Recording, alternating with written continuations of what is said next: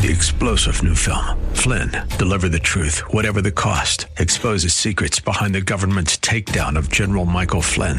Flynn knew what the intel world had been up to. He ordered the first audit of the use of contractors. This set off alarm bells. He told the truth. He was the most dangerous person for Donald Trump to hire. They had to get rid of Flynn.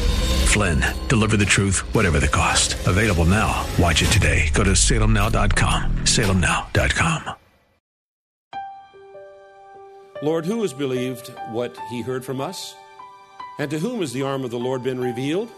Now, the purpose of John putting this here is to underscore that Israel's rejection of Jesus Christ was not a surprise to, to God. Are there any surprises to God? I think I asked that question in a broadcast last week, and of course the answer is no. You might want to think about that as you make decisions and plans going through your day and week. I'm Mike Trout. This is an outreach of Church of the Highlands in San Bruno. We call it study verse by verse, and Pastor Layton is continuing in the book of John. All of our past broadcasts are on our website, highlands.us. That's highlands.us. He is quoting from Isaiah 53, verse 1. Isaiah 52 and 53 are messianic passages. They talk about the coming Messiah. And predicting Israel's unbelief, Isaiah wrote in Isaiah 53 1, Lord, who has believed our report? Who has believed our message? And obviously, the answer is very few, even though the arm of the Lord has been revealed. Now, the arm of the Lord in Semitic thought is a symbol of power. It's another way of saying that the Lord has shown his power. The Lord has shown his power in Jesus through his message and through his miracles. And in spite of that, who has believed the message. Verse 39 Therefore they could not believe. For again, Isaiah said, He has blinded their eyes and hardened their hearts, lest they see with their eyes and understand with their heart and turn, and I would heal them. Now, here he is quoting from Isaiah chapter 6 and verse 10. And uh, evidently, it was this passage from the Old Testament that early believers would refer to when people asked them why so many Jewish people had not received Jesus Christ as their Savior. I had mentioned Acts 28 to you before. Let's go ahead and turn there. Acts chapter 28. The book of Acts is the history of the early church. It closes with a passage describing Paul's ministry in Rome. So I'm at Acts chapter 28, verse 23. It says, They, that is speaking of the Jewish religious leaders in Rome, arranged to meet Paul on a certain day and came in even larger numbers to the place where he was staying. From morning until evening, he explained and declared to them the kingdom of God and tried to convince them about Jesus from the law of Moses and from the prophets. Some were convinced by what he said, but others would not believe. They disagreed among themselves, and they began to leave after Paul had made this final statement The Holy Spirit spoke the truth to your forefathers when he said through Isaiah the prophet, Go to this people and say, You will be ever hearing, but never understanding. You'll be ever seeing, but never perceiving. For this people's heart has become calloused, hard, and they hardly hear with their ears, and they've closed their eyes. Otherwise, they might see with their eyes, hear with their ears, understand with their hearts, and turn, and I would heal them.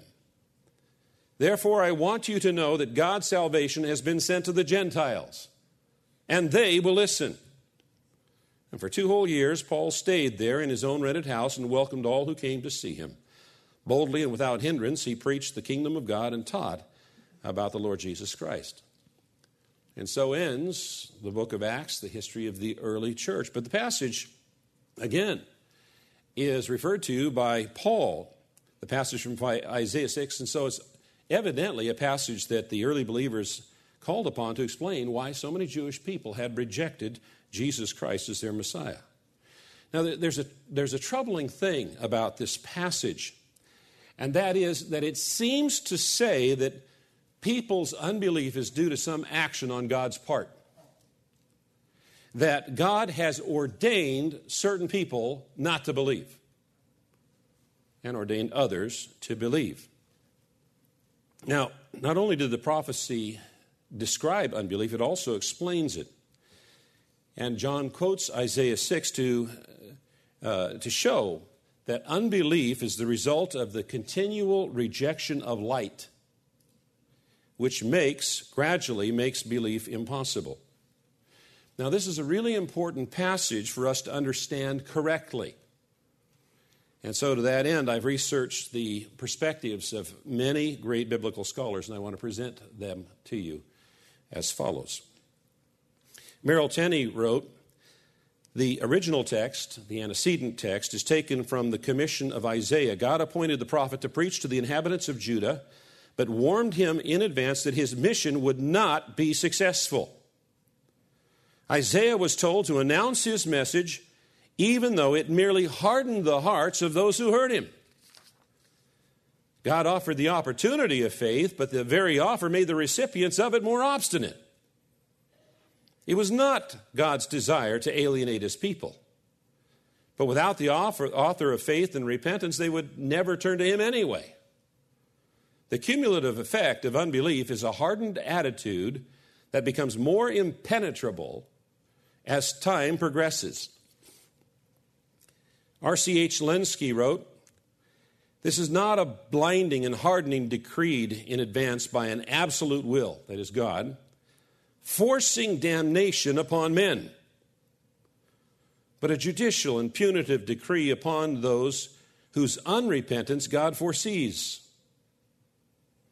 They who willfully and wickedly turn the gospel, which on God's part is meant for them as a savor of life unto life, into a savor of death unto death, shall indeed go to their doom. The announcement of their fate in advance by prophecy is due to the foreknowledge of God, which declares that they who will not believe and be saved shall not believe and find salvation. As Leon Morris notes, when John quotes, He hath blinded their eyes, he does not mean that the blinding takes place without the will or against the will of these people. These men chose evil. It was their own deliberate choice, their own fault. Make no mistake about that. D.A. Carson adds God's judicial hardening is not presented as the capricious manipulation of an arbitrary potentate cursing morally neutral or even morally pure beings, but as a holy condemnation of a guilty people who are condemned to do and be what they themselves have chosen.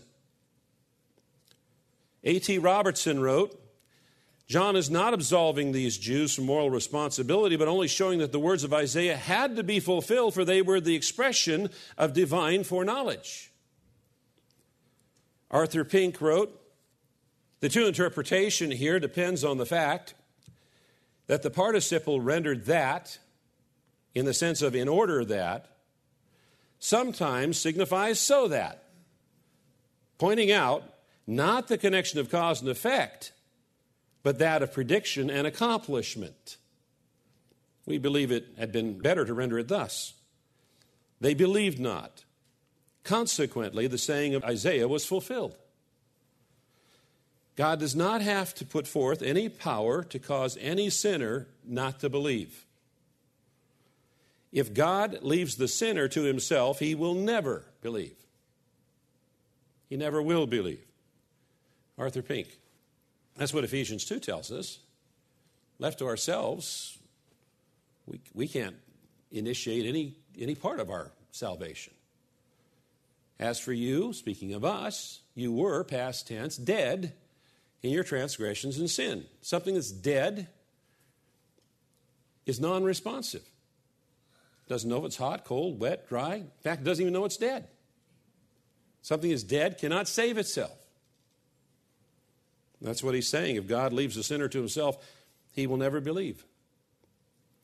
Israel's rejection of Jesus Christ was the culmination of years of rebellion, misused privileges, and forsaking of divine truth. And the result was that when truth came in the person of Jesus Christ, many could not believe because they had hardened their hearts for so long. John MacArthur wrote, It is a sobering reality that those who persistently harden their hearts against God may find themselves hardened by Him. The historical record of God's dealing with Pharaoh illustrates that principle. noting 10 times that Pharaoh hardened his own heart, and 10 times that God hardened Pharaoh's heart. God hardened the hearts of those who refused to believe in Jesus so that they could not believe. Pastor J. Vernon McGee wrote Jesus has presented himself to them as the Messiah and as their king, and they have rejected Jesus personally. And now he rejects them. Listen to me carefully. Because they would not accept him, there came a day when they could not accept him. My friend, the most dangerous thing in the world is to hear the gospel and then turn your back on it. If you just go on listening and listening and do not accept it and act upon it, there comes the time when you cannot hear and you cannot see. Arthur Pink said, Oh, dear reader, be warned of this. It is an unspeakably solemn thing to trifle with the overtures of God's grace. It is written, How shall we escape if we neglect so great a salvation? And then seek ye the Lord while he may be found and call upon him while he is near. Verse 41. Isaiah said these things because he saw his glory and spoke of him. Isaiah chapter 6 opens by saying, In the year that the king Uzziah died, I saw the Lord high and lifted up, and the train of his robe filled the temple. The prophet was looking at the manifestation of God. And what John is saying here is that vision that Isaiah saw that day was Jesus sitting on the throne. Now, to us, that might seem natural because we've been conditioned by centuries of Christian theology. But to John and his contemporaries, it was not. Remember, the time, at the time of Christ's ministry, that God had become inaccessible and incomprehensible to the Jewish people.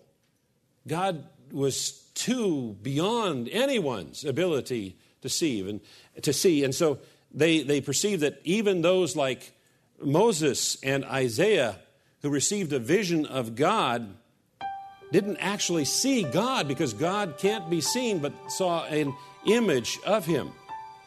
And out of all of the limited number of visions, there was none that was more glorious than the vision that was recorded by Isaiah the prophet. And it's this vision with all of its glorious splendor that John applies to Jesus. Well, we'll have to end our visit today right there, and we'll pick up tomorrow on this broadcast with the uh, Thursday edition and the continuation of Pastor Layton's uh, thought and message. This is an outreach of Church of the Highlands in San Bruno on the air daily, Monday through Friday at this same time. If you'd like to get in touch with us, if you have any questions, you can reach us at highlands.us. That's highlands.us. And just a quick reminder Church of the Highlands is partnering with the Institute for Creation Research to have an educational event on Saturday, October 16th. All the details are on that website, and I hope you can join us. That's highlands.us. Come back tomorrow if you can as we once again open the Word of God and study verse by verse. This program is paid for in part by Church of the Highlands in San Bruno.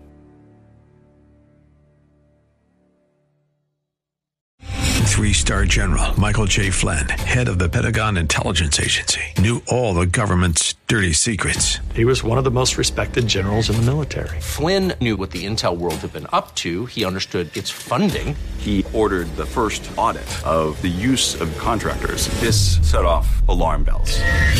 The explosive new documentary, Flynn, Deliver the Truth, Whatever the Cost, uncovers the facts behind this scandal. Flynn told the truth. He was the most dangerous person for Donald Trump to hire. I find out the worst enemy that I'm going to face in my life is right here in America. They took my assessment and they wanted me to change it. And I was like, I'm not changing it. They had to get rid of Flynn with in depth interviews, archival footage, and never before seen personal records of the man behind the headlines. I just felt like I was drowning. Flynn, deliver the truth, whatever the cost. Available now. Watch it today. Go to salemnow.com. Salemnow.com.